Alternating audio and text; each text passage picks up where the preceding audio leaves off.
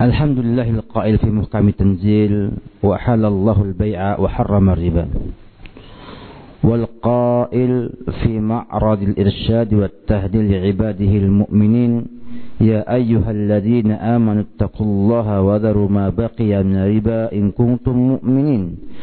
فإن لم تفعلوا فأذنوا بحرب من الله ورسوله. وإن تبتم فلكم رؤوس أموالكم لا تظلمون ولا تظلمون. والصلاة والسلام على خاتم الأنبياء والمرسلين. الذي لعن آكل الربا وموكله وكاتبه وشاهديه والقائل فيما يرويه سمره بن جندب رضي الله تعالى عنه قال قال النبي صلى الله عليه وسلم رأيت الليلة رجلين أتياني فأخرجان إلى أرض مقدسة فانطلقنا حتى أتينا على نهر من دم فيه رجل قائم وعلى وسط النهر رجل بين يديه جارة فأقبل الرجل الذي في النهر فإذا أراد الرجل أن يخرج رمى الرجل بحجر في فيه فرده حيث كان. فجعل كلما جاء ليخرج ليخرج رمى في فيه فيرجع كما كان. فقلت ما هذا؟ فقال رأيته في النهر آكل الربا. فقد بعث الله رسوله لتهدي البشرية وتبصرها بحالها وترسم لها الطريق الواضح الذي لا نجاة لها. ولا عزة ولا ihtiqa ولا istiqar إلا بسلوكه sallallahu الله عليه وعلى آله وصحبه وسلم wa sallam. Amma ba'du. Ikhwati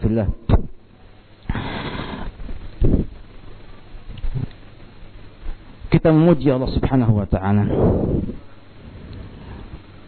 Bersyukur kepada Allah Subhanahu wa taala atas kemudahan yang Allah berikan kepada kita. Dengan dihalalkannya jual beli dan diharamkannya riba. Yang dengan sebab itu kita semua dapat mencapai kemaslahatan duniawi kita dan ukhrawi kita dan bisa meninggalkan atau selamat daripada kezaliman dan kebinasaan akibat daripada buat riba yang demikian banyak implikasi buruknya bagi individu maupun masyarakat kita. Kemudian salat dan salam semoga dilimpahkan kepada Rasulullah sallallahu alaihi wasallam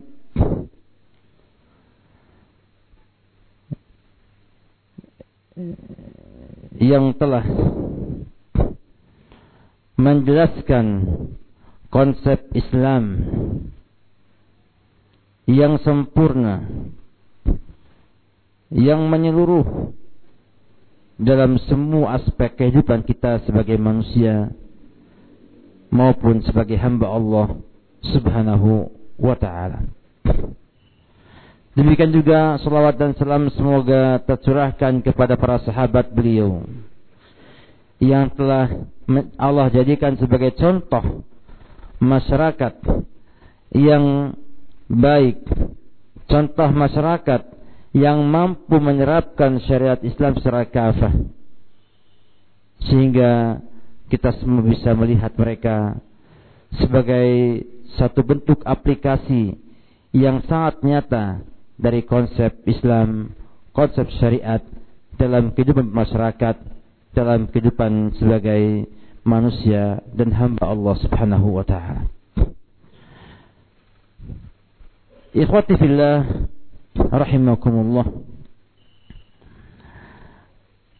Dewasa ini sangat banyak dan mulai banyak bertebaran lembaga-lembaga keuangan baik yang menamakan dirinya sebagai bank umum syariah maupun BPR syariah ataupun menggunakan nama-nama Baitul Mal wa Tamwil atau Baitul Tamil dan yang lain-lainnya. Yang semuanya menampakkan dan ingin mencerminkan dirinya sebagai sosok ataupun lembaga yang bisa mengaplikasikan konsep ekonomi Islam yang tidak bertangan dengan syariat Islam ini. Ini semua bila melihat kepada sejarah yang ada tidak lepas daripada adanya kenyataan yang pahit daripada praktek ribawi.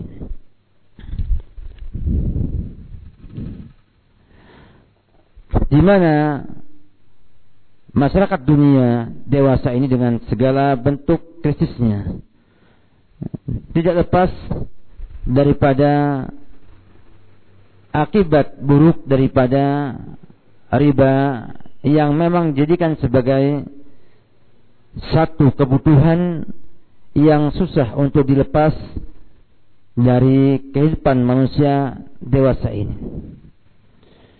Sehingga banyak sekali kita dapatkan beberapa orang yang mengatakan Ustaz, bila tidak pinjam ke bank ribawi, ke mana lagi mau mengembangkan usaha?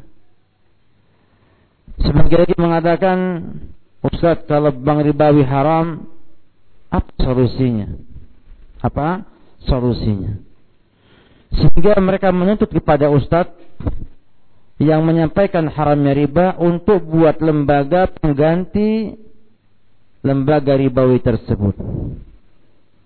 Dan sang hanya tersenyum saja karena ia tidak punya kemampuan untuk membuat lembaga seperti itu. Tidak dipungkiri ikhwan fillah bahwa krisis dan kekacauan ekonomi dunia tidak bisa lepas daripada faktor penggunaan ribawi dalam perekonomian mereka. Bahkan dewasa ini masih ada satu opini di pemerintahan dan juga di masyarakat pengusaha bahwa standar kemajuan ekonomi negara tergantung kepada tumbuh berkembangnya kembangan perbankan syariat tersebut. Oleh karena itu beberapa riset penelitian telah membuktikan bahwa ternyata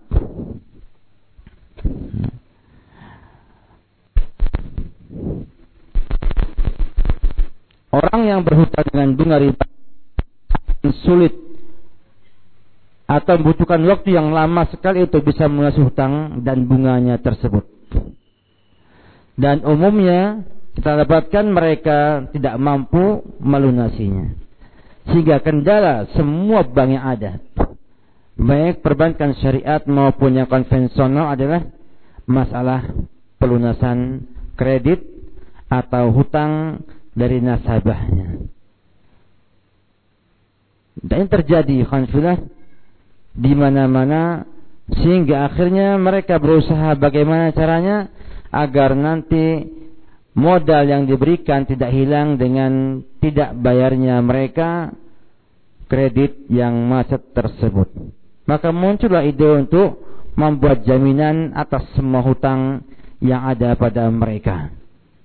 Dan akhirnya muncullah di sana pelanggaran-pelanggaran syariat yang demikian banyaknya yang mestinya menjadi satu kenyataan yang pahit bahwa penggunaan ribawi tidak hanya sekedar uh, kesalahan ataupun rugi dari pihak dari pihak uh, peminjam namun juga mengakibatkan kerugian pada pihak yang meminjamkan tersebut. Ikhwati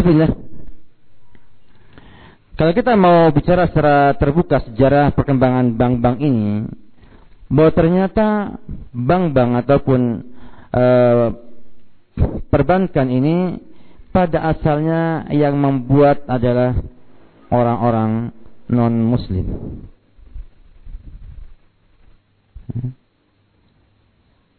Orang-orang non-muslim.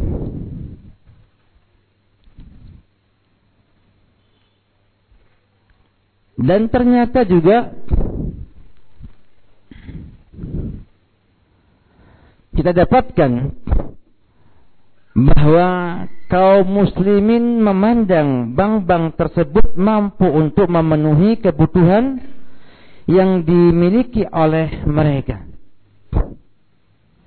Bisa dibayangkan ikhtifillah bila kita memiliki sistem di zaman dahulu tukar menukar barang kalau kita pengen beras 10 kilo kita membawa jagung misalnya 10 kilo. Susah enggak?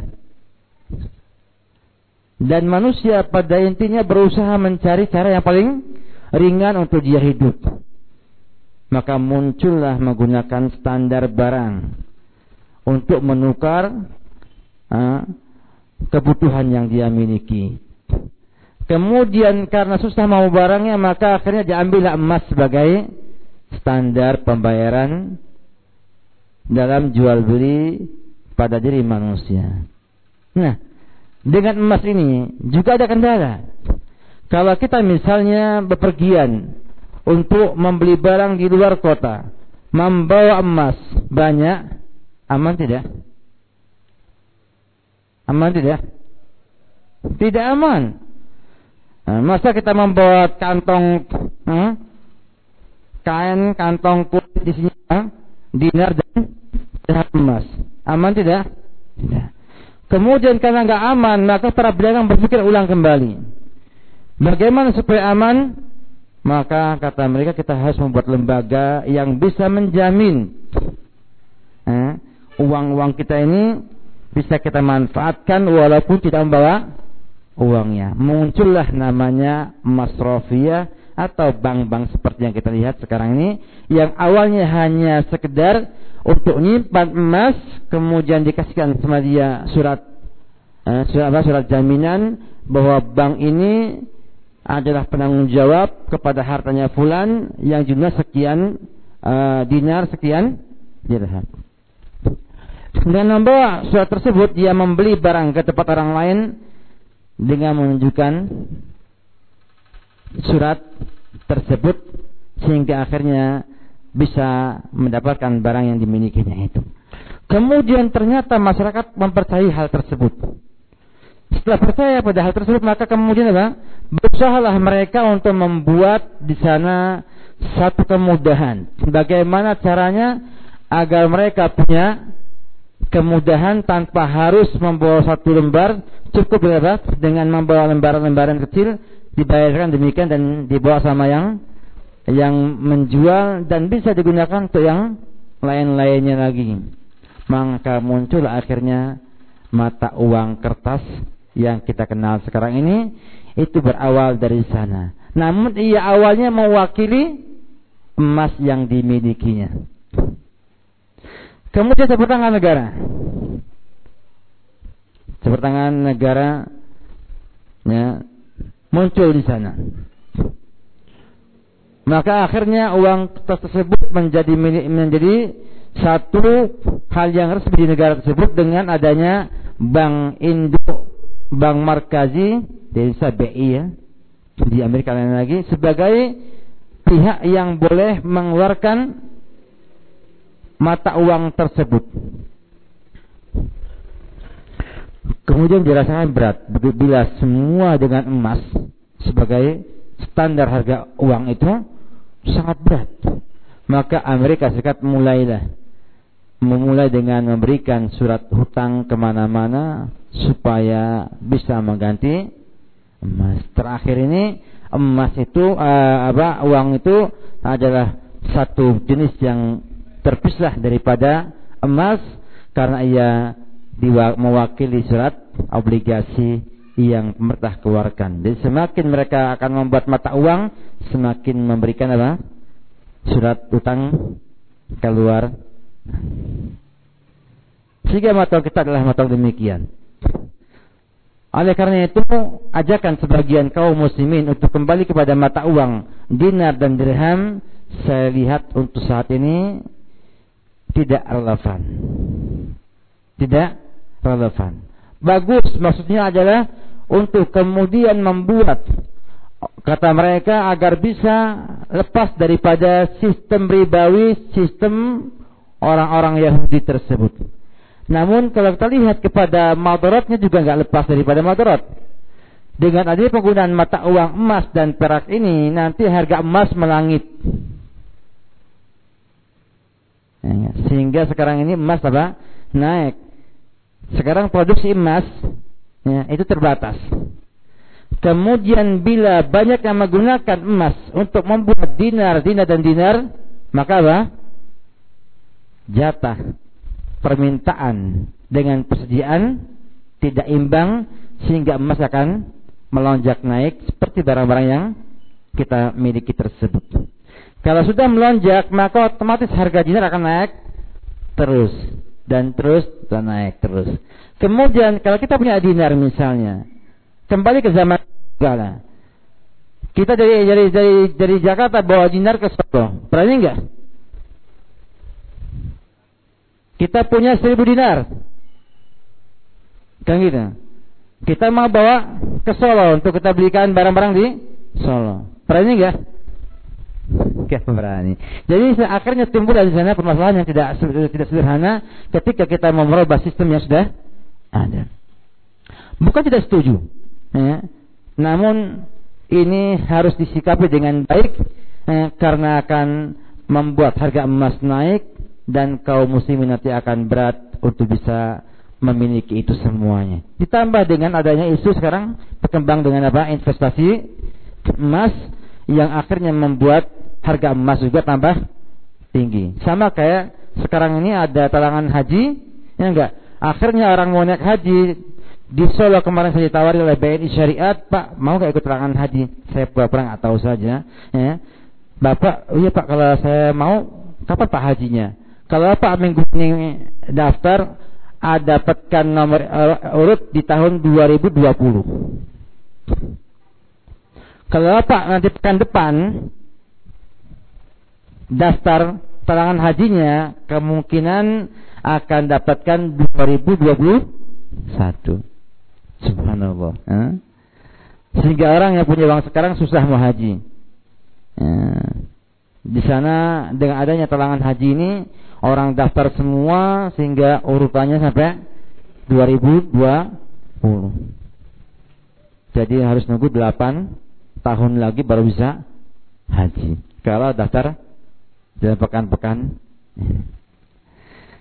Jadi demikian kita lihat eh, bagaimana apa namanya uh, emas ya adalah menjadi barang dagangan dewasa ini. Kalau kita yang merubah, maka rubahlah sistem yang ada dengan membuat rasa percaya pada masyarakat bahwa dengan dinar dan dirham tersebut kita mampu untuk mengembalikan kejayaan Islam. Dan itu gak mungkin tanpa adanya dakwah kepada masyarakat tentang kemuliaan Islam dan ajarannya yang sahih. Ikhwan sudah dengan adanya realita perbankan uh, realita riba yang demikian banyaknya maka banyak sekali ternyata bank-bank konvensional yang gulung tikar. Bapak Antonio Syafiq dalam kitabnya buku syariat bang syariat dari teori ke praktek. Hmm. Namun sayang namanya judulnya tidak sesuai dengan isinya. Hmm. Judulnya bagus dari teori sampai ke praktek, namun isinya hanya teori tanpa praktek yang nyata. Sehingga saya beri dulu agak kecil, agak kecil saya kira saya akan tahu dengan ada di buku ini praktek yang ada di bank-bank syariat yang ada ternyata tidak demikian. Hanya sekilas sekilas sekilas yang intinya bahwa bank syariat itu bagus bagus bagus bagus tanpa ada kritik kepada muamalat yang ada pada bank-bank tersebut. Kata beliau bahwa pada tahun 2001 saja 2001 10 tahun yang lalu sudah ada 63 bank yang tutup di Indonesia ini. Ya, 14 bank telah di take over dan 9 bank harus direkapitulasi. Ini tahun 2001. Kalau sekarang tambah banyak lagi, ada Century, ada Bali dan lain lainnya yang juga hancur. Demikian juga kita lihat adanya harapan banyak dari kaum muslimin yang ingin kembali menerapkan ajaran Islam dalam semua aspek kehidupannya yang ini mulai nampak di tahun 70-an. Tahun 70-an. Kemudian juga adanya penolakan dunia Islam. Artinya banyak dengan pertumbuhan dakwah ini semua, maka masyarakat pun merasa harus meninggalkan riba.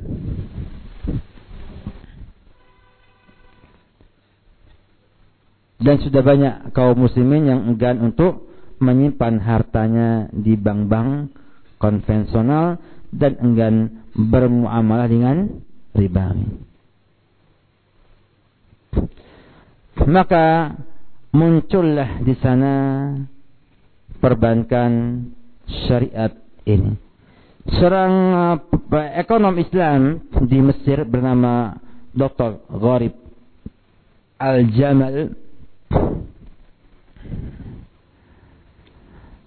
menyampaikan kepada kita seputar kemunculan perbankan syariat ini. Beliau mengatakan banyak dari masyarakat Islam yang enggan bermuamalah dengan riba. Selanjutnya mereka tidak berhubungan muamalat dengan lembaga perbankan yang ada sekarang ini, yaitu perbankan konvensional.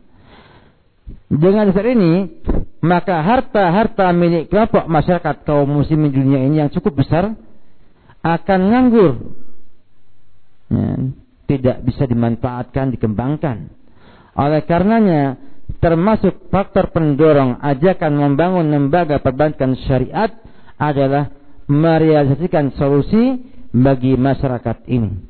Semua itu dalam rangka usaha memberikan faedah dari harta-harta yang dimiliki masyarakat tersebut untuk kemaslahatan dunia Islam seluruhnya. Ditambah lagi untuk pencerahan kepada para penguasa hmm, pemerintah agar mereka lapang dada membangun sistem yang menjamin terwujudnya pertumbuhan masyarakat negara-negara Islam dengan cara yang syar'i yang sesuai syariat. Ini konsep awal. Jadi perbankan syariat ingin membangun kata beliau image atau opini kepada pemerintah bahwa sistem Islam, perbankan Islam, perbankan syariat adalah solusi yang paling tepat ya, untuk pembangunan negaranya. Sebab pemerintah sampai hari ini masih menganggap bahwa bank-bank konvensional adalah solusi pembangunan negara mereka. Dan belum bisa berlapang dada dengan sepenuhnya menerima perkembangan perbankan syariat yang ada. Dari semua maka muncullah para pelopor pembentukan perbankan syariat dunia. Di antaranya ya, Bunuk al-Iddikhar atau Ghan Bank ya di Mesir pada tahun 1963 namun ini masih kecil. Skalanya hanya kecil simpan dan pinjam. Kemudian muncul yang agak besar. Di tahun 71 ada Bank Nasir Al-Ijtimai yang ada di Mesir. Kemudian muncul juga pada tahun 73 di Saudi Arabia Bank Islami di Tanmiyah Al-Bank Al-Islami di Tanmiyah kemudian tahun 75 muncul berdiri Bank Dubai Islam. Bank Dubai Islam, Islam uh, Dubai Islamic Bank. Ya.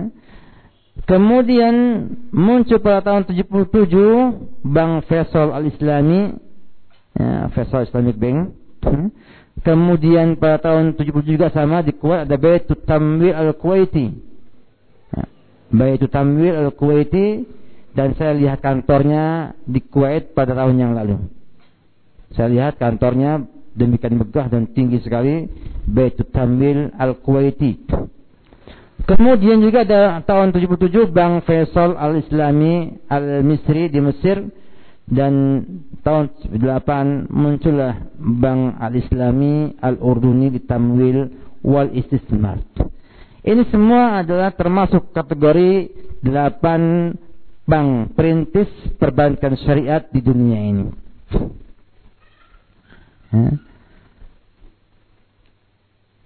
Kemudian muncullah banyak sekali perbankan perbankan syariat sehingga menurut analisa Profesor Dr. Khursyid Ahmad dalam laporan International Association of Islamic Banking pada akhir tahun 99 tercatat lebih dari 200 lembaga keuangan Islam yang beroperasi di seluruh dunia. Di Indonesia awalnya cuma 8, sekarang sudah di atas 12 bank umum syariah yang sudah dinyatakan oleh BI sebagai lembaga resmi bank umum sama dengan BCA, BNI dan yang lain sebagainya.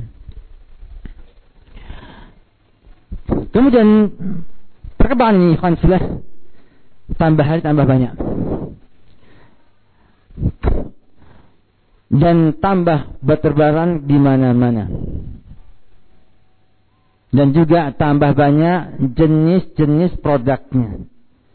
Sehingga seorang muslim berusaha harusnya untuk e, meneliti dan juga mengkritisi hal tersebut agar nanti bisa beramal dengan ilmu dan bila meninggalkan dengan ilmu bila menghukum juga dengan ilmu dan tidaklah melangkah tanpa ilmu. Sehingga nanti kita bisa menyikapi dengan sangat bijak perkembangan perbankan yang ada ini. Oleh karena itu perkembangan perbankan ini kalau kita melihat kepada sejarah yang ada memang bank konvensional itu adanya bersama para penjajah di negara Islam ini. Sehingga yang pertama membawa bank konvensional ke Indonesia adalah pemerintah Belanda.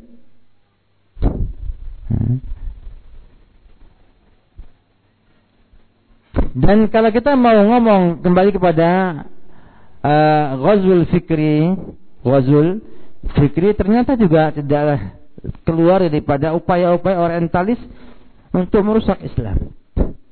Dengan munculnya bank konvensional pada negara-negara Islam yang dijajah oleh negara-negara kafir ini, maka akhirnya mereka akan membangun ya, satu citra akan membangun satu opini ke masyarakat Islam bahwa ajaran Islam itu tidak tepat untuk digunakan oleh mereka dan berhasil.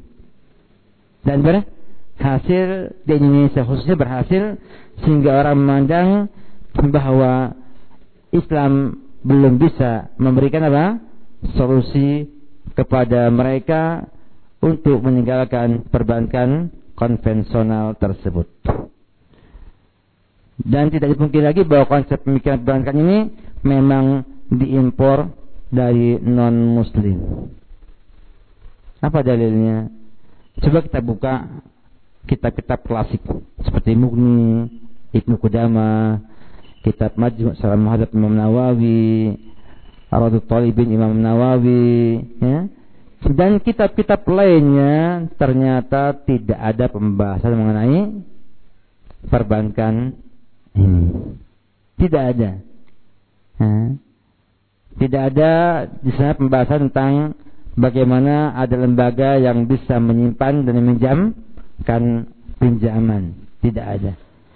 Namun yang ada hanyalah jenis muamalah-muamalah yang dia itu sangat lengkap karena semua muamalah jual beli dan juga hubungan muamalat mereka telah bahas dalam buku-buku klasik tersebut.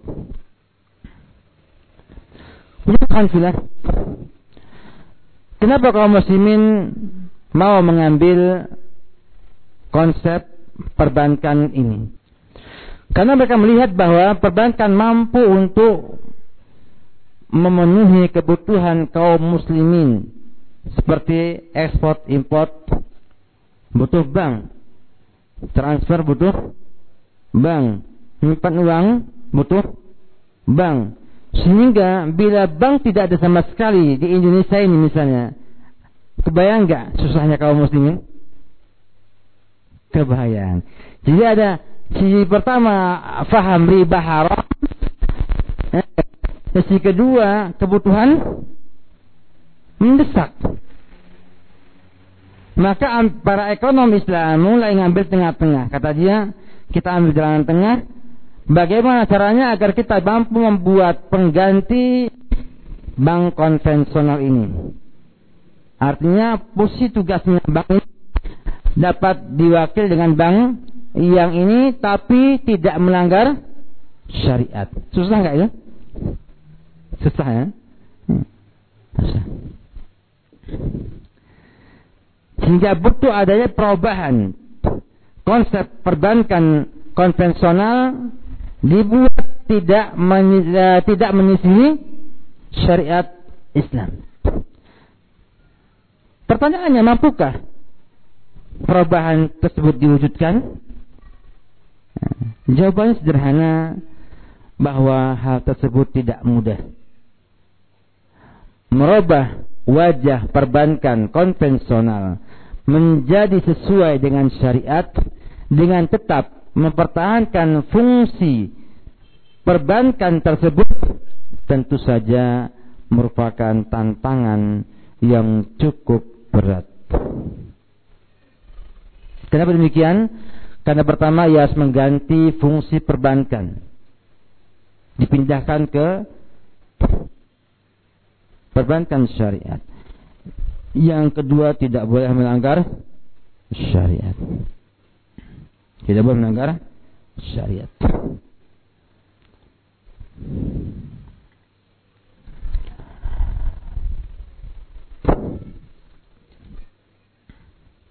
Sebelum kita menyampaikan kritik kepada perbankan syariat, kita harus punya standar untuk menilainya. Hmm. Sehingga saya menganggap keliru para penulis ataupun para dai, para ustadz yang mengkritisi bebankan syariat namun belum tahu yang ideal bagaimana. Berawal dari tadi bahwa perbankan syariat itu dibuat oleh mereka adalah untuk menggantikan peran perbankan apa? Konvensional dalam apa? Memenuhi kebutuhan kaum muslimin. Pertama. Yang kedua, tidak boleh menyisihi syariat. Dari dua ini saya akan mengambil satu rumusan bahwa perbankan syariat yang ideal ya, mohon maaf saya agak ringkasnya dan saya nggak panjang lebarkan uh, ke mana-mana karena memang kita punya materi cukup panjang kita coba untuk memahamkan teman-teman bagaimana konsep yang benar nanti kita coba apa?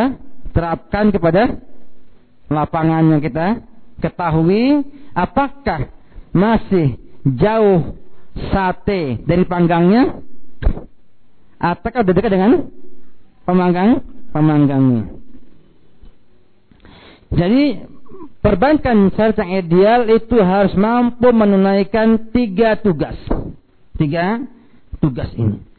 Yang pertama, bank syariat harus mampu menunaikan semua fungsi yang telah dilakukan bank-bank ribawi berupa pembiayaan financing, hmm, memperlancar dan mempermudah urusan muamalat, menarik dana tabungan masyarakat, clearing dan transfer, masalah moneter, dan sejenisnya daripada perasaan perbankan yang, yang ada. Yang dibutuhkan oleh kaum muslimin. Yang kedua, bank konvensional, bank syariat harus komitmen dengan hukum-hukum syariat. Juga disertai dengan kemampuan menunaikan tuntutan zaman dari sisi pengembangan ekonomi dalam semua aspeknya.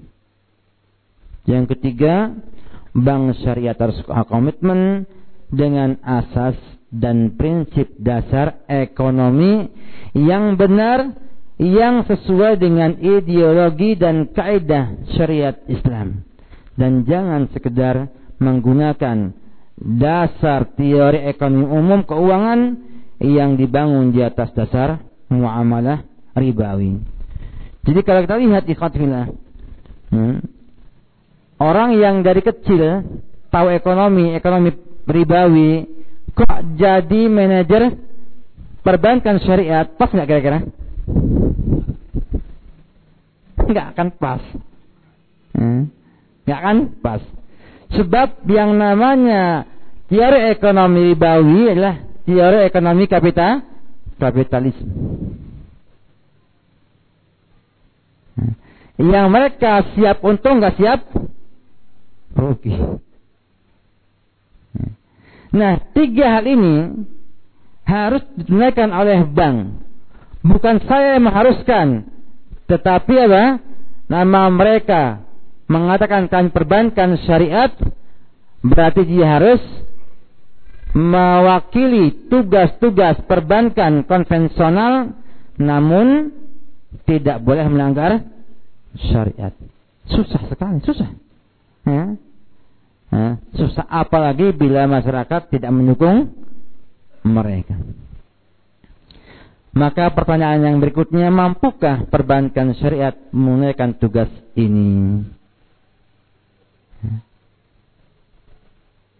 Jawabannya tergantung kepada praktisi dan para pengawas syariatnya serta pemerintah untuk mengarahkan lembaga perbankan syariat memiliki karakter yang berbeda dengan perbankan konven Sona. Wajib memiliki satu karakter yang berbeda dengan karakter perbankan konvensional. Maka dari sini terbentuklah satu pemahaman. Satu eh, kesimpulan bahwa perbankan akan mampu menunaikan tugas-tugas tersebut bila memiliki karakter yang tidak sama dengan perbankan konvensional. Namun bila sama dengan konvensional tidak akan mampu menunaikan tugas-tugas tersebut. Hmm. Kita lihat. Hmm. Ada delapan karakter perbankan syariat disampaikan oleh para ulama di antaranya Profesor Dr. Abdullah Tayyar salah seorang muridnya Syekh Ibnu Utsaimin ya, dan pernah menjabat sebagai wakil Menteri Auqaf di Saudi Arabia dalam bukunya Al-Bunuk Al-Islamiyah Baina An-Nadhariyat wa Tatbiq. Nah, sama dengan judulnya Bapak Antoni Syafi'i Bank Syariat hanya Bank Islam antara teori dengan penerapan dengan prakteknya. Nah. Kata dia bahwa di sana ada delapan karakter yang harus dipenuhi oleh perbankan syariat agar mampu mewujudkan tiga tugas yang telah disampaikan tadi. Yang pertama, lembaga keuangan syariat harus bersih dari semua bentuk riba dan muamalah yang dilarang oleh syariat. Ini yang menjadi jargon dan syiar utamanya perbankan syariat. Bila masih ada ini, belum dinamakan lembaga keuangan syariat walaupun menggunakan nama bank umum syariat. Ini semuanya sepakat oleh mereka semua. Hingga kata Dr. Gharib Al-Jamal yang mengatakan bahwa karakter bersih dari riba dan dalam muamalah perbankan syariat adalah karakter utamanya dan menjadikan keberadaannya seiring dengan tatanan yang benar untuk masyarakat Islam. Kata beliau lagi bahwa lembaga keuangan syariat harus mewarnai seluruh aktivitasnya dengan ruh yang kokoh dan motivasi akidah yang menjadikan para praktisinya selalu merasa bahwa aktivitas yang mereka geluti tidak sekedar aktivitas bertujuan mendapatkan keuntungan semata namun perlu ditambahkan bahwa itu adalah satu cara berjihad dalam mengembangkan beban risalah dan persiapan menyelamatkan umat dari praktek yang menyisihi norma dasar Islam. Kata beliau lagi, di atas itu semua para praktisi hendaknya merasa bahwa aktivitasnya tersebut adalah ibadah dan ketakwaan yang akan mendapatkan pahala dari Allah bersama balasan materi duniawi yang didapatkannya. Ini idealnya demikian kata beliau. Jadi praktisi itu harus berpikir bukan hanya mendapatkan keuntungan semata, namun juga bentuk jihad, perjuangan ia untuk bisa mengemban risalah Islam menampakkan konsep Islam yang benar ke masyarakat. Dan harus ada niat di hatinya bahwa ia ketika membangun perbankan syariat adalah ibadah dan takwa kepada Allah Subhanahu wa taala. Kita lihat nanti benar enggak mereka demikian.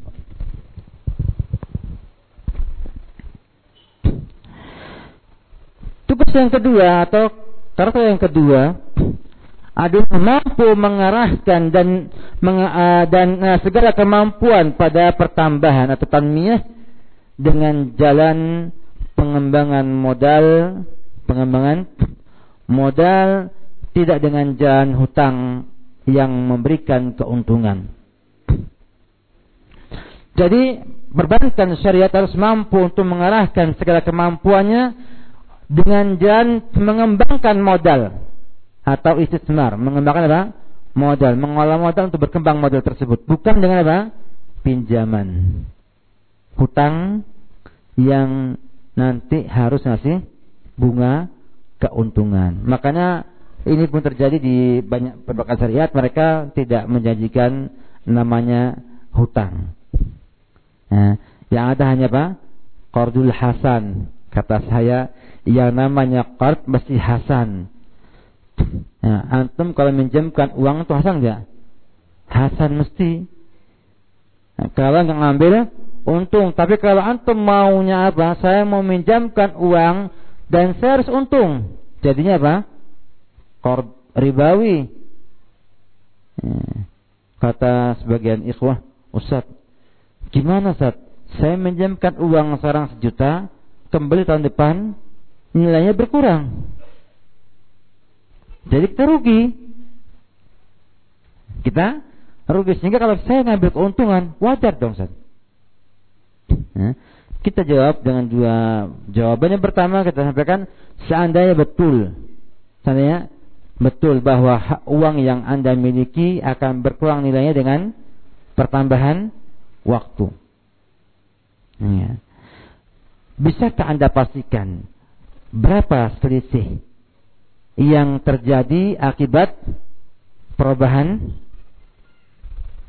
nilai tersebut. Yang kedua, perubahan tersebut apa standarnya? Apakah dengan harga sembako atau dengan harga elektronik atau emas dan perak atau yang lainnya? Sebelum kita lihat sekarang pertumbuhan uang dengan emas beda jauh sekali Contohnya ya kawan filah, tiga bulan yang lalu emas masih tiga ratus ribuan. per gramnya. Sekarang sudah nyampe 400 ribuan dalam tiga bulan. Sekarang kalau rupiah kita dalam tiga bulan, apakah bertambahnya seperempat daripada nilai yang kemarin, kemarin tiga bulan yang lalu? Kan tidak. Menunjukkan bahwa emas dengan uang itu sekarang nggak begini. Nggak apa? Nggak begini. Beda. Sendiri ini sendiri. Tergantung permintaan emas dan persediaan emas yang ada. Sama kayak barang yang lainnya. Dan bila kita nggak tahu nggak tahu selisihnya, nggak tahu selisihnya, bagaimana kita minta menuntut kepada yang utang untuk memberikan keuntungan kepada kita. Sehingga keuntungan itu adalah keuntungan apa? Ribawi yang diharamkan.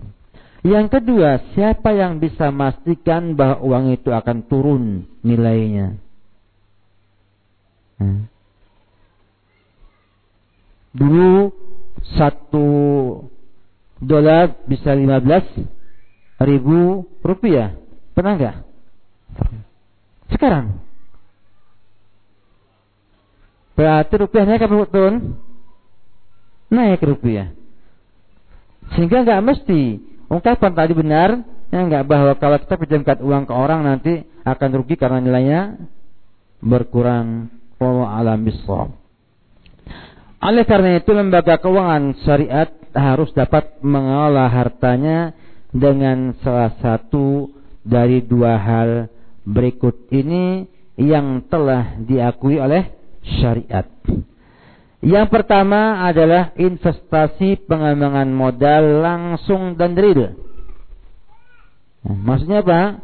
Artinya bank itu mengelola sendiri harta perniagaan dalam proyek yang real menguntungkan. Ya. Kalau sejarah biaya itu Bank Rojih itu punya usaha namanya Alwatoniyah. Ya. Usaha daging ayam. Dari mulai pelihara ayamnya, pemotongan sampai dijual ke pasar punya usaha susu mereka. Dari mulai susu kemudian dibuat fermentasi jadi jadi apa ini sah? Labang bahasa Arabnya. Ini apa? Yogurt ya. Kemudian jadi zabadi dan kistoh. Jadi empat plus keju. Lima produk dari susu sapi saja. Dikembangkan ke pasar, dijual, enggak. Pakai nama Bank Rajihi yang memiliki usaha tersebut. Sehingga betul-betul usahanya itu menanamkan model pada usaha yang ia pegang sendiri. Sehingga uang yang nasabah yang ke dia dengan sistem mudrobah akan dikenakan ya, bagi hasil karena pihak banknya adalah pengelola langsung usaha tersebut. Bisa. Atau yang kedua dengan investasi modal pada musyarakah. Ya. Dalam pengertian bank menanam saham dalam modal sektor real. Seperti sekarang mungkin ada di Indonesia Bank Mandiri punya saham di Garuda. Tapi awalnya bukan saham, awalnya hutang. Karena Garuda gak mampu membayar pada waktunya berubah jadi saham. Ya. Ini beda dengan apa? Sejak awal jadi saham. Karena Garuda gak kuat nahan ribanya.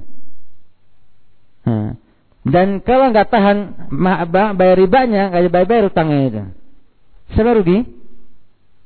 bank juga rugi karena dianggap macet kreditnya. Kemudian punya rapat nilai merah di BI sehingga bantuannya dikurangi dari, dari BI. Apa solusinya? Sudah dibuat jadi saham. Harusnya sejak awal sudah ke saham aja. Selesai. Bank membiayai saham sekian miliar dolar sudah selesai. Hmm. Untung rugi tergantung apa?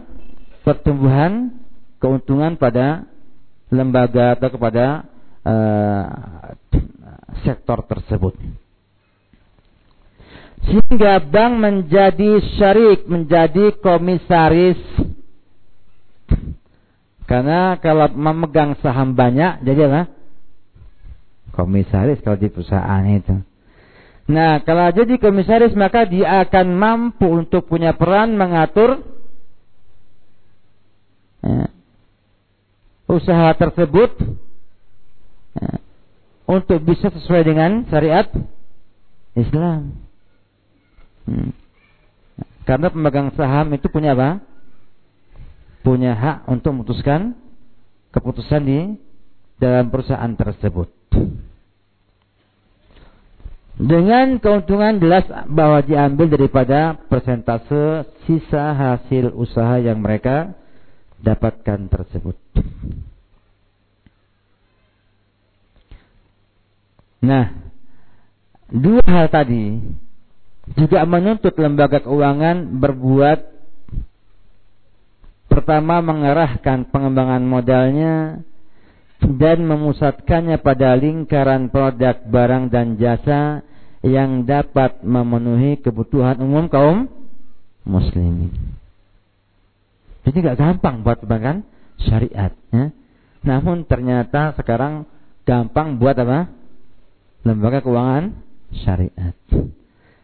Juga menjaga jangan sampai produknya terjerumus dalam lingkaran yang haram dan menjaga setiap tahap-tahapan produknya tetap berada dalam lingkaran halal. Dan juga menjaga setiap sebab produknya, sistem operasi dan sejenisnya sesuai dengan lingkaran yang halal. Yang akhir memutuskan dasar kebutuhan masyarakat dan masyarakat umum sebelum melihat kepada profit yang akan didapatkan individunya. Artinya melihat ma ma ma maslahat masyarakat daripada maslahat dia sendiri. Ini susah. Ini poin dua itu panjang. Poin yang ketiga, Yohan Filah, adalah mengikat pengembangan ekonomi dengan pertumbuhan sosial. Jadi lembaga keuangan syariat harus mampu mengikat perkembangan ekonomi dengan pertumbuhan sosial. Karena itu yang akan baca untung.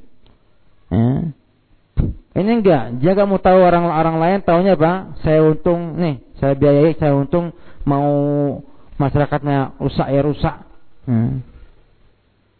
Dan enggak ada peran dalam ini dalam sosial yang yang nyata. Harus punya uh, apa namanya peran dalam pertumbuhan sosial. Yang keempat, mampu mengumpulkan harta yang nganggur di masyarakat dan menyerahkannya pada aktivitas pengembangan modal dan pengelolaan dengan target pembiayaan tanwil misalnya proyek-proyek perdagangan, industri dan pertanian. Sehingga bagaimana caranya agar uang yang ada dalam bank tersebut tidak mati. Tidak apa? Mati. Padahal subhanallah ya, uh, banyak uang yang tidak terolah diperbankan yang ada di Indonesia ini. Ya. Yang ke lima memudahkan sarana pembayaran dan memperlancar gerakan pertukaran perdagangan langsung namanya harokah tabadul tijari al mubashir sedunia Islam. Saya ketemu beberapa orang uh, marketing, ya, marketingnya bank-bank ini di Solo. Ya, saya tanya Pak, Bapak punya nggak hubungan link dengan Saudi Arabia? Nggak punya. Bapak nggak mikir Pak kata saya bahwa berapa miliar rupiah yang bisa masuk ke Indonesia dari TKI dan TKW di, di Saudi Arabia. Kenapa kalau dengan BNI biasa, BNI 46 itu menjadi lubang ataupun pintu uang masuk transfer dari Bank Rajhi. Kenapa tidak mampu mengambil alih ini kepada Bapak sehingga nanti orang Islam di sana bisa ngirim uang ke sini, Bapak untung dengan apa? Selisih nilai tukar mata uang Ya. Dan sangat banyak sekali keuntung keuntungannya sehingga apa bisa membesarkan apa lembaga apa dengan sebab hubungan tersebut. Marketingnya diam saja, kata saya ternyata saya lebih pintar daripada marketingnya mereka dalam hal ini aja. Kemudian menghidupkan tatanan zakat dengan membuat lembaga zakat dalam bank sendiri yang mengumpulkan hasil zakat bank tersebut. Tapi lalu memanajemen lembaga keuangan itu untuk mengolah zakat. Dan zakatnya harus dikeluarkan sesuai dengan syariat Islam. Nah, yang susah itu kadang-kadang lembaga zakatnya itu hanya ngasih kalau promosi lembaga keuangan keuangannya. Ini juga salah. Harusnya dia itu mau promosi nggak promosi, dia harus menyebarkan apa? Hak-hak zakat itu kepada yang berhak mendapatkannya. Juga membangun Baitul Mal kaum muslimin dan menanamkan kaidah adil dan kesamaan dalam keberuntungan dan kerugian dan menjauhkan unsur ihtikar. Jadi harus bisa sama-sama untung, sama-sama Oke. Okay. Nah ini dari delapan ini nampak nanti ternyata perbankan syariat Indonesia belum mampu memiliki karakter yang seperti ini. Mau tahu? Kita lihat. Nah. Kendala yang harus dilewati. Ini mulai mohon maaf kepada teman-teman yang praktisi hadir di sini atau uh, yang sejenisnya bahwa maksud saya adalah membangun menyampaikan permasalahan yang mudah-mudahan di akhir nanti bisa ada solusi kemudian ada di sana eh, perbaikan-perbaikan yang bisa kemudian membuat perbankan syariat benar-benar murni syariat. Karena agak panjang materinya, saya tadi ngerubah jadwal kita. Kita akan sampai jam 11, full jam 11. Nanti jam 11 kita tanya jawab sampai duhur. Ya. Jadi nggak ada istirahat ya, sama sekali karena memang sangat panjang materi yang kita miliki ini. Ada kendala-kendala yang terjadi di lapangan ya, yang ini uh, cukup penting untuk kita sampaikan agar nanti uh, yang tidak suka bisa melihat yang suka bisa melihat. Tidak dipungkiri tugas berat yang ditanggung oleh penegakan syariat ini memiliki banyak kendala-kendala yang saya bagi dalam empat jenis kendala. Yang pertama dalam sumber daya yang belum memadai. Artinya SDM-nya itu tidak memadai. Namun akan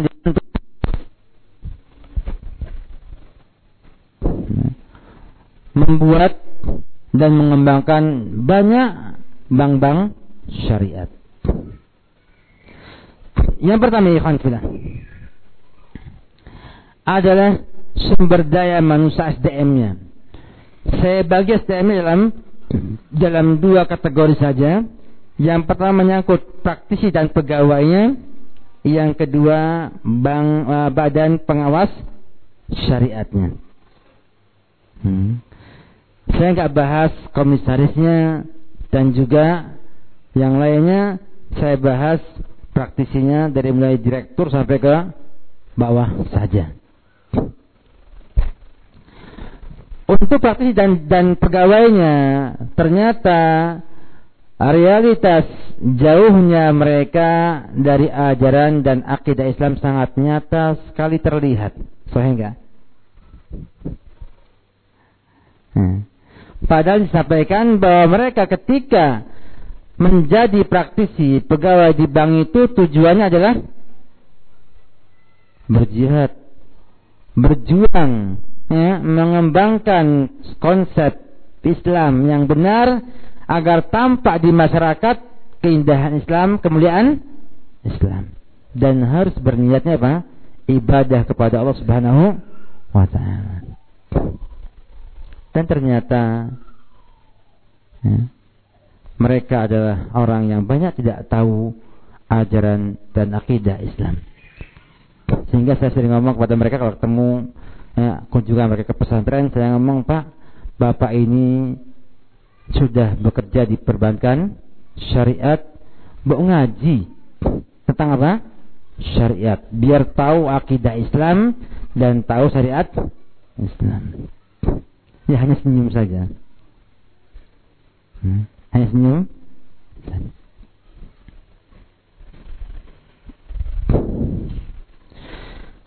Kalau kita lihat lagi dari mulai pintu perbankan bank sampai dapurnya. Hmm.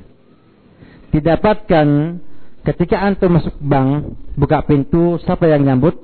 Satpam. Betul nggak? Setelah ketemu satpam, siapa yang nyambut? Nah, menyambut adalah orang-orang yang cantik-cantik, yang menampakkan kecantikannya agar menarik dilihat oleh nasabahnya. Masih punya prinsip Eropa eh, bahwa kita harus membuat pelanggan tertarik.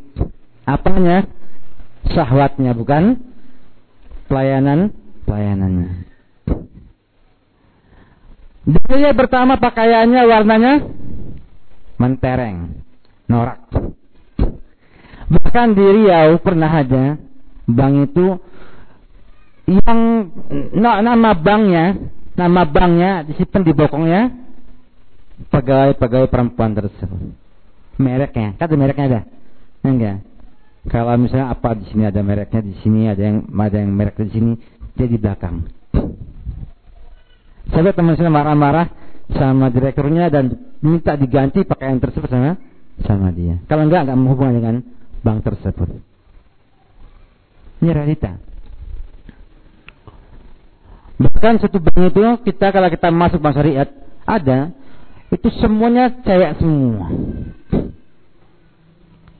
Kita sebagai muslim seperti ini mau ketemu siapa? Saya mau transaksi sama siapa? Sama perempuan meja satu sana dia kita di sini. Terpaksa. Enggak enggak jadi. Keluar. Nah, ini menunjukkan mungkin dari pihak direktur ini nggak paham Islam. Nggak paham Islam. Kemudian masuk ke dalam lagi campur. Laki-laki perempuan satu kamar satu ruangan campur tanpa mahram sama sekali. Ini sudah nyata nggak bisa diomongin lagi Kemudian kalau lihat lagi mereka secara ini, apakah ketemu tes mereka, pemahaman agama mereka jauh. Dan mereka mengaku itu semua. Kemudian dapatkan juga saya katakan sama Pak, Bapak dulu di mana Pak kerjanya? Saya dulu di konvensional Pak. Sekian tahun. Kok pindah? Iya. Setelah pindah, gimana Pak rasanya Pak? Enak di bank syariat, santai katanya. Sebab di bank konvensional Pak, karena setiap hari kita harus apa? Mikir untung, untung bagaimana supaya untung, untung setiap hari mesti. Pindah ke bank syariat, enak kita katanya. Wah susah kalau begini bank syariat bisa apa? Bisa jadi murni syariat pola pikir mereka masih jauh daripada syariat Islam padahal ini menyangkut masalah besar masalah apa? harta yang orang yang soleh aja banyak yang berguguran paham ya? dalam harta ini banyak orang yang soleh berguguran karena apa? harta loh kalau yang ngomong orang yang nggak soleh jadi apa? Wallahu alam bisawab kita ngomong ke DPS-nya yang dikatakan ahli syariah. Ya, yang kata bahasanya al-hay'ah as-syar'iyyah. Ya. Apa sih tugas DPS sesungguhnya?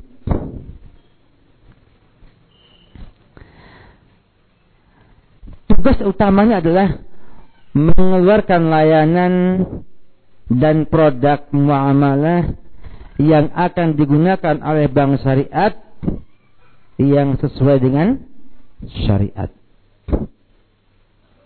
Artinya ia membuat dan mengontrol dari mulai pembuatan produknya.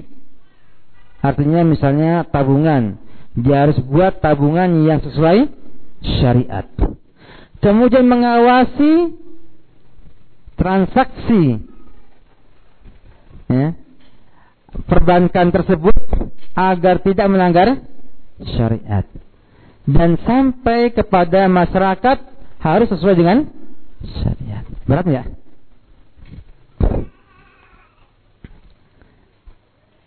Saya tanya mereka lagi di beberapa perbankan saya tanya, Pak, BPS-nya mana?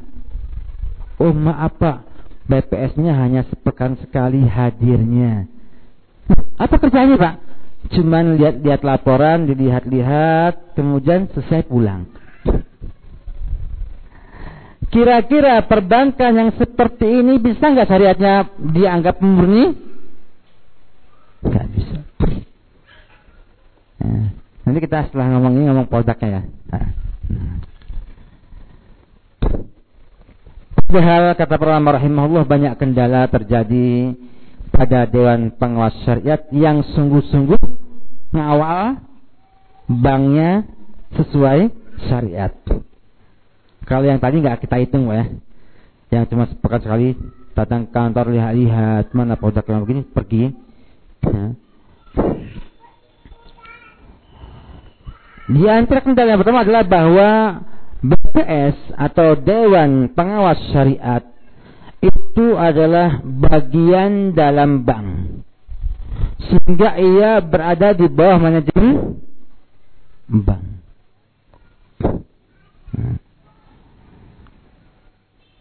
Ini adalah satu masalah. Dia harus memberikan pelayanan kepada bank dalam semua aktivitasnya dengan imbalan gaji bulanan atau fee ujroh.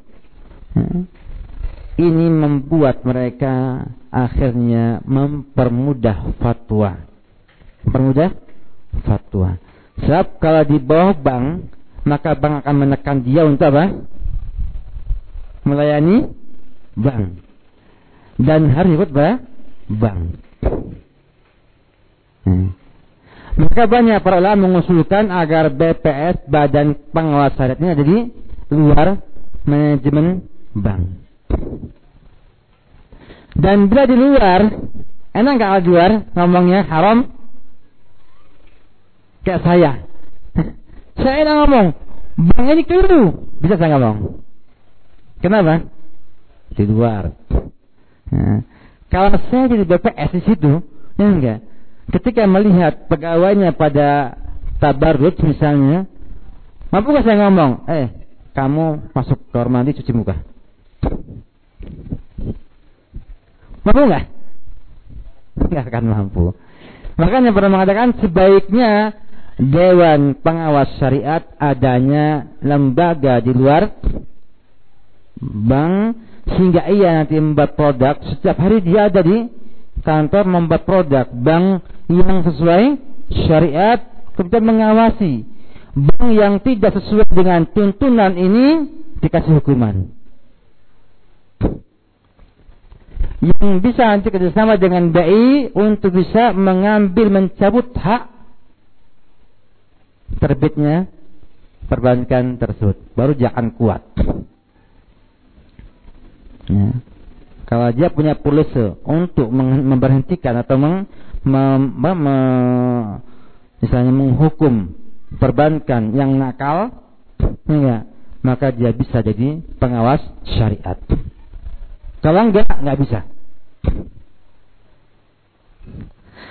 Kendala kedua adalah pengembangan pengganti produk yang sudah ada dalam perbankan konvensional.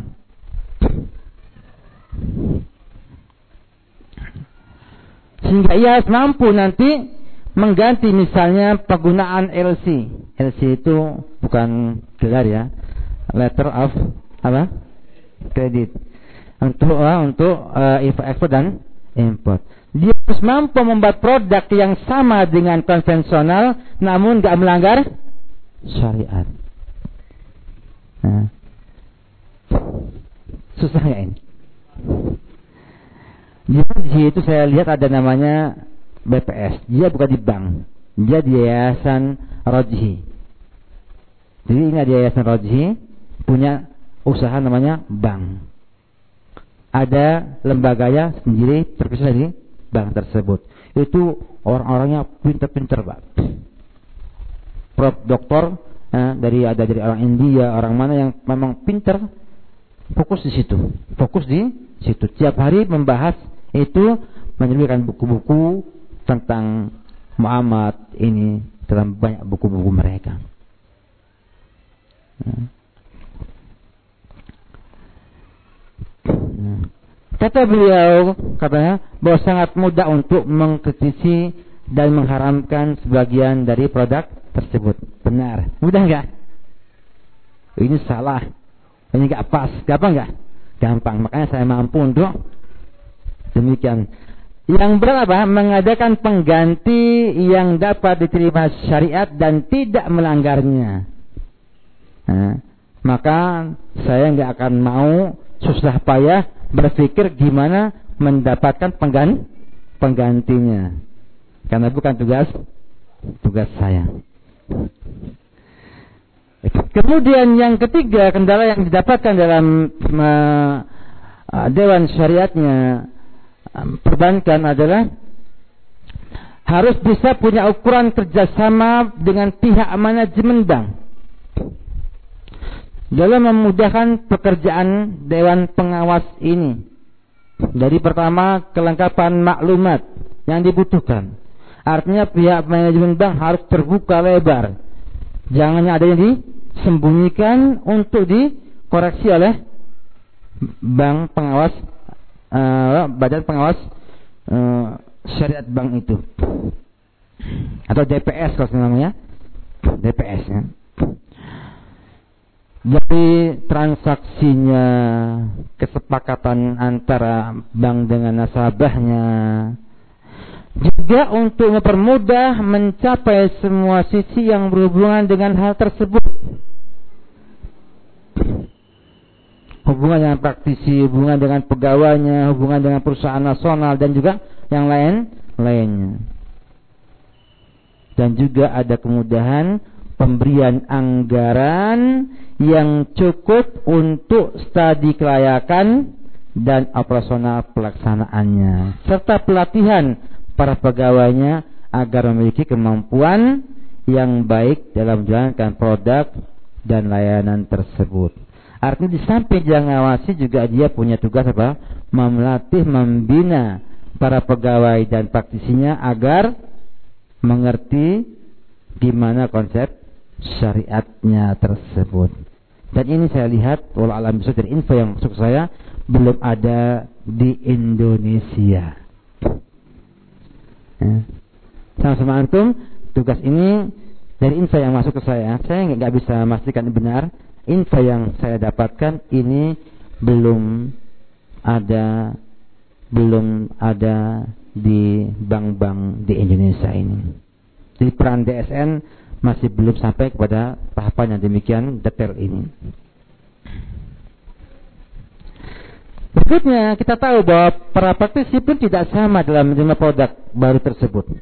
Artinya kalau Dewan DPS ini mengajukan satu usulan satu produk, belum tentu praktisi menerimanya. Contohnya Ikhwan Filan. Di MBT, apa MBT? Ijarah muntaha bitamlik Ya. Perbankan syariat Indonesia nggak semuanya menggunakannya. Hmm. Yang saya tahu baru Bank Muhammad yang menggunakannya. Apa alasannya? Kata Persi agak repot. Agak apa? Repot dan bertele-tele kata mereka muamalahnya. Menunjukkan bahwa praktisi tidak sama memandang apa? Produk yang dibuat oleh Dewan Pengawas Syariat tersebut. Nah. Ini susah bagi TPS. Nah, dan ketika nggak mau, bisa nggak maksa DPS-nya? Nggak bisa maksa. Nggak bisa apa? Memaksa. Sehingga lemah posisinya dalam dalam hal ini. Padahal kalau ada muamalah yang nggak apa syariat dipaksa untuk buat apa? Supaya syariat. Gimana caranya? Pak, apa solusinya Pak? Seperti itu. Nah, sehingga memang tidak mudah jadi PPS. Kemudian juga dia harus punya hubungan dengan lembaga pemerintah. Ini kendala yang ada dalam bank syariat di dunia ini adalah bahwa mereka punya masalah dengan bank markazi di Indonesia dengan BI. Nah, dengan apa? Bank sentral di dunia ya atau bank apa? Bank BI di Indonesia adalah bank BI. Induk semua bank-bank yang ada. Walaupun sekarang sebagian ikhwah yang kerja di perbankan syariah ada ya, yang katanya sedang berusaha untuk memasukkan maklumat kepada BI agar ada pertambahan undang-undang yang nanti bisa membantu perbankan syariat lebih baik dari yang sekarang ini. Kemudian yang kedua perundang-undangan yang belum mendukung sepenuhnya sahih. Eh, ini diungkapkan oleh Profesor Asmuni Abdurrahman eh, dalam dialog dengan saya di PPR Syariat di Jogja tahun berapa ya lupa saya tahun 2008 atau 2009 saya lupa ia mengatakan katanya undang-undang tidak mengizinkan seperti itu. Waktu itu aturan yang ada di uh, eh, BI bahwa semua perbankan dilarang melakukan jual beli. Kemudian perbankan tidak bisa langsung terjun ke sektor real. Enggak tahu sekarang ada nggak kebijakan baru di BI yang mudah-mudahan saja bisa ada kebijakan baru untuk membolehkan bank-bank punya sektor real dengan bukti adanya bank yang punya saham di perusahaan Garuda Airways.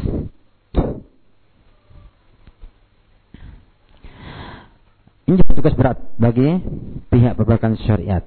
Yang keempat, yang ketiga, masyarakat ya, masih dikuasai pemikiran kapitalisme.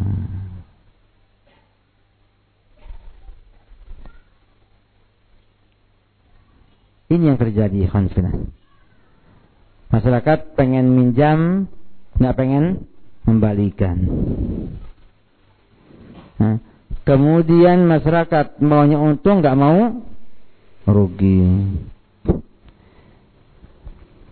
Yang ketiga masyarakat pengen dilayani nggak mau melayani. Yang kelima masih banyak ngeyelnya. Indonesia terkenal ya. ya. Kenapa? Suka seperti itu. Solusinya ya untuk SDM mereka wajib untuk membina hmm, karyawannya, praktisinya agar sesuai dengan syariat Islam dan juga mengadakan pendidikan-pendidikan sejak dini untuk bukan hanya membahas ekonomi namun ada pelajaran tentang agama Islam yang punya porsi cukup. Banyak ITB buat sekarang buat katanya buat uh, jurusan ekonomi syariat namun hanya sebatas ya, ekonomi saja dan tidak membahas tentang ajaran Islam pada mereka. Demikian juga yang namanya BPS membutuhkan para ulama-ulama yang concern dalam bidang tersebut. Dan itu tugas bagi mereka untuk membantu mengadakannya.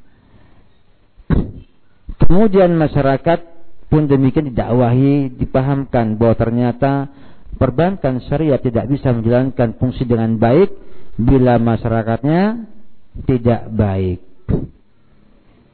Yang hebatnya mereka tidak berpikir bagaimana membangun masyarakat yang faham agama agar nantinya bisa mendukung pertumbuhan perbankan tersebut. Kemudian muncul pertanyaan, sudah syariatkah perbankan syariat di negeri ini? Jawabannya bahwa ungkapan syariat murni sudah sering kita dengar.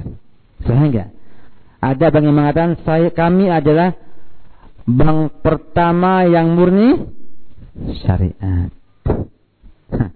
Silahkan antum lihat benar nggak murni syariat. Ataukah hanya sekedar istilah syariat yang digunakan saja? Semuanya menuntut kaum muslimin untuk mengetahui hakikat istilah tersebut agar jangan sampai tertipu dan terpedaya dengannya. Ingat dalam kaidah fikih muamalah ada istilah al-ibrah bil haqiqah la bil alfadhi. Yang penting itu hakikatnya bukan lafadznya. Mau istilahnya apa kalau intinya riba ya riba. Kita lihat setelah itu Ikhwan Filah bagaimana produk perbankan syariat. Banyak, cuman saya kayaknya waktunya sangat sempit ya. Mungkin kita akan membahas dua dulu dari produk yang ada. Produk yang paling top adalah tabungan. Sampai menyiapkan hadiah miliaran eh, untuk apa? memotivasi orang menabung. Dan ini tanpa kecuali baik yang mengatakan ada hujan mobil, wah mati semua manusia kalau hujan mobil ya. Bayangkan sofa ini kalau ada mobil dari langit 10 aja hancur sih maksudnya.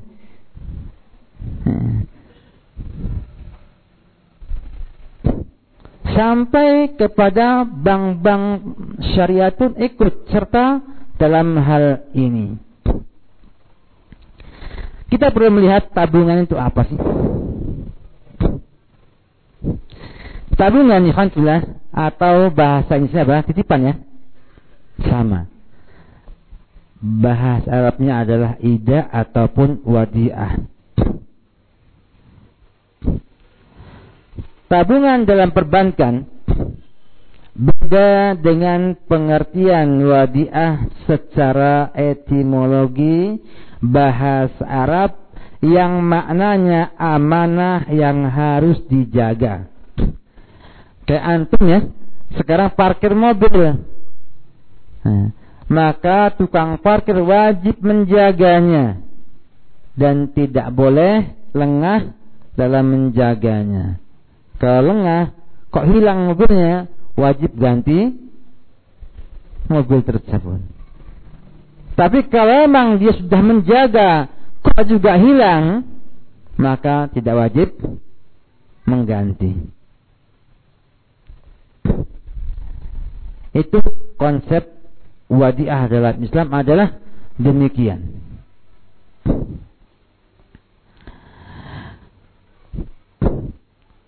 Ternyata konsep wadiah atau tabungan yang ada dalam perbankan syariah konsepnya lebih kepada tabungan perbankan ketimbang kepada wadiah. Kalau melihat dengan tata cara yang ada dalam kita menabung, ya, karena kayaknya hampir semua itu menabung ya ini, ya, didapatkan di sana bahwa pengguna ada di sana penggunaan pihak bank pada uang yang disimpan pada tabungan tersebut untuk kemaslahatannya. Paham ya? Jadi di sini ada pihak bank itu mesti menggunakan uang tabungan untuk maslahat bang. Soalnya enggak ini? kita menabung itu otomatis akan mengakui bahwa uang yang saya tabung tersebut akan digunakan oleh pihak bank untuk mengambil keuntungan dari uang tersebut. Padahal yang namanya antum nitip, ya, boleh gak menggunakannya?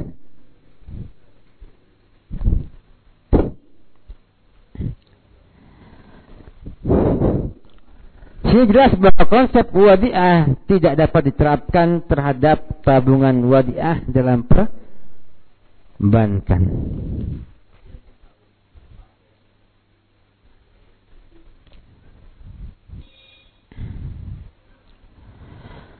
Sebab bank pun tidak akan bermaksud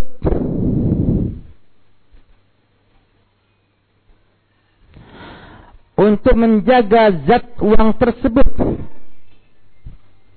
Namun bermaksud menggunakannya untuk mengembalikan yang semisalnya. Antum nih, nabung uang 100 ribu. Serinya misalnya U555325 misalnya. Enggak. Ketika antum mengambil, sama enggak uangnya? Enggak. Sama uang. Ditambah lagi bahwa bank selama diizinkan menggunakan teman tersebut maka akan maka telah hilang keharusan menjaganya karena wadiah tersebut hilang dengan digunakan. Dalam konsep Islam dikatakan bahwa wadiah bila digunakan maka bukan wadiah lagi. Sehingga kalau antum gunakan barangnya maka antum tidak lagi wajib mempertahankan apa? Barang tersebut. Kan digunakan. Apalagi kalau uang digunakan habis ya? Habis atau punya satu ribu atau menggunakan beli permen seratus saja bisa berapa jadi? Bukan seratus ribu lagi. Bila kita melihat tuntunan wadiah dalam syariat Islam maka ia tidak keluar secara umum dari perwakilan atau istinabah dalam menjaga harta. Apabila hartanya diizinkan menggunakan dan memanfaatkannya oleh yang titipi maka berubah menjadi ariyah pinjam meminjam. Dan bila yang titip adalah uang, apa namanya? Qad hutang. Ya, adalah hutang.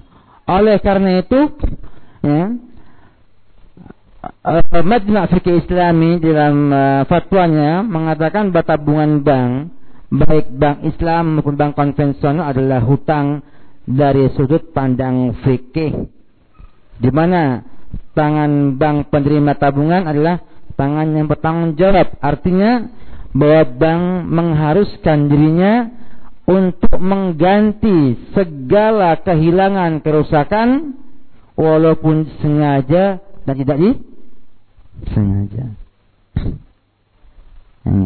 Coba kalau antum ngomong, bang ngomong ke antum, Mas nabung ke saya, nanti kalau ada musibah gempa bumi hilang uangnya, uangnya kembali lagi. Mas gak antum nabung? Mas nabungnya? Enggak nabung. Itu karena antum masyarakatnya masih apa? Kapitalis.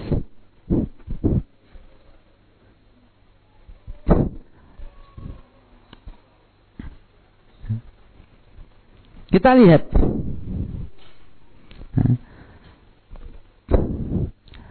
Keputusan ini, Khanfillah, berdasarkan bahwa bank memegang tabungan rekening dan memiliki hak untuk beraktivitas padanya dan mengikat dirinya untuk bersedia mengembalikan uang yang sepadan saat pemiliknya menarik uang tersebut. Ini bermakna hutang. Walaupun namanya apa? Titipan atau tabungan. Sebab kalau disebut titipan, maka bank tidak berhak beraktivitas padanya. Sebab titipan berpijak kepada prinsip penjagaan dan harus dikembalikan barangnya apa adanya. Pihak yang membolehkan dan pihak perbankan punya alasan. Kata saya bantah omongan itu. Kata dia tindakan bank terhadap dana tabungan berpijak kepada izin penabung. Sejak penabung mengizinkan? Secara kebiasaan. Artinya semua penabung ketika nabung sudah yakin dan tahu bahwa uangnya akan digunakan oleh oleh bank. Dan ketika penabung tidak mengatakan boleh saya simpan tapi jangan dipakai, maka kata mereka apa? Membolehkan digunakan oleh bank tersebut. Sehingga ini kata dia tidak mengeluarkan titipan dari maknanya. Masih menjaga dan mengembalikan yang semisal dengannya. Dengan alasan yang semisal kan sama dengan yang tadi. Sama nilainya, sama nilainya. Kita bantah lagi itu tidak bisa terima. Karena aktivitas kepada titipan wadiah mengeluarkannya dari hakikat wadiah. Sekalipun dengan izin pemiliknya. Apabila beraktivitas dan mengambil manfaatnya dan barangnya masih tetap utuh, maka ia adalah pinjaman. Nah. Kalau bank misalnya beraktivitas tanpa izin pemiliknya, apa namanya? Fuduli, haram nggak boleh. Kalau bank menggunakan tabungan untuk usahanya dia, maka pindah dari wadiah menjadi ariyah atau korp hutang.